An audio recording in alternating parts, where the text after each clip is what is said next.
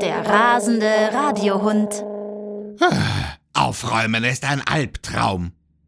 Und Rosi und der Tonmeister, dessen Hauptdarsteller. Heute Nachmittag musst du zusammenräumen, haben sie schon in der Früh gesagt, weil morgen kommt der Kater nach der Schule zu Besuch und da soll alles ordentlich sein, nicht, dass sie sich schämen müssen, als ob der Kater so pingelig wäre. Bei mir sind die Regeln, wenn jemand zu Besuch kommt und dann gehen sie und dann muss ich alleine aufräumen.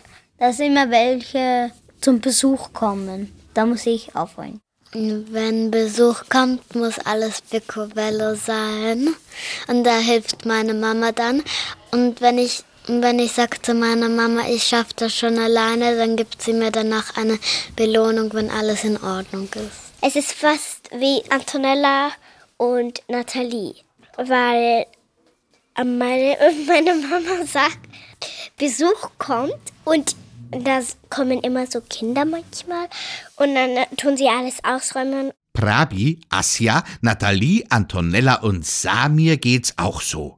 Die Erwachsenen wollen einfach vor dem Besuch gut dastehen, aber es kann mir keiner erzählen, dass er oder sie gerne aufräumt. Also ich mache das einfach so, wenn es unaufgeräumt ist und das mir nicht gefällt in meiner Mama. Ich tue jeden Sonntag aufräumen weil die Geschäfte sind nicht offen. Ich tue mit meinem Bruder aufräumen und es geht schnell. Ähm, habe ich euch richtig verstanden? Aufräumen findet ihr gut, gut, gut, gut, urgut. Gut. Ja, ja. Ich räume immer auf. Also nicht immer, manchmal. Jeden Mittwoch. Weil meine kleine Schwester, ich habe eine kleine Schwester und sie hat keinen Bock zum Aufräumen. Hm. Ihr seid die ungewöhnlichsten Kinder, die ich kenne. Aber jetzt mal ganz ehrlich, wie kommt ihr auf die Idee? Oder sagt euch jemand, dass ihr Ordnung machen sollt? Keiner, ich möchte alleine. Äh, meine Mutter sagt, dass ich aufräume. Ja, ich habe einen Schreibtisch und ich, ich räume Samstag und Sonntag. Meine Eltern sagen das. Ja, der Schreibtisch, der ist bei mir immer vollgeräumt. Und dann ist da diese eine Lade, die mit dem ganzen Krimskrams.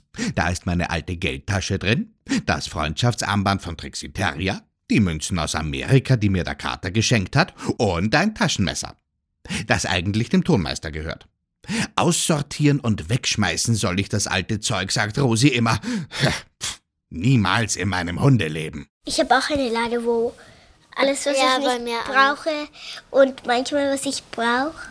Ich weiß nicht immer, was ich wegwerfen soll. Ich weiß auch nicht, was ich immer wegwerfen soll, außer die Papiere, die alt sind oder die ich nicht mehr brauche, da weiß ich's. Macht ihr das ganz alleine? Meine Eltern helfen mir und mein Bruder.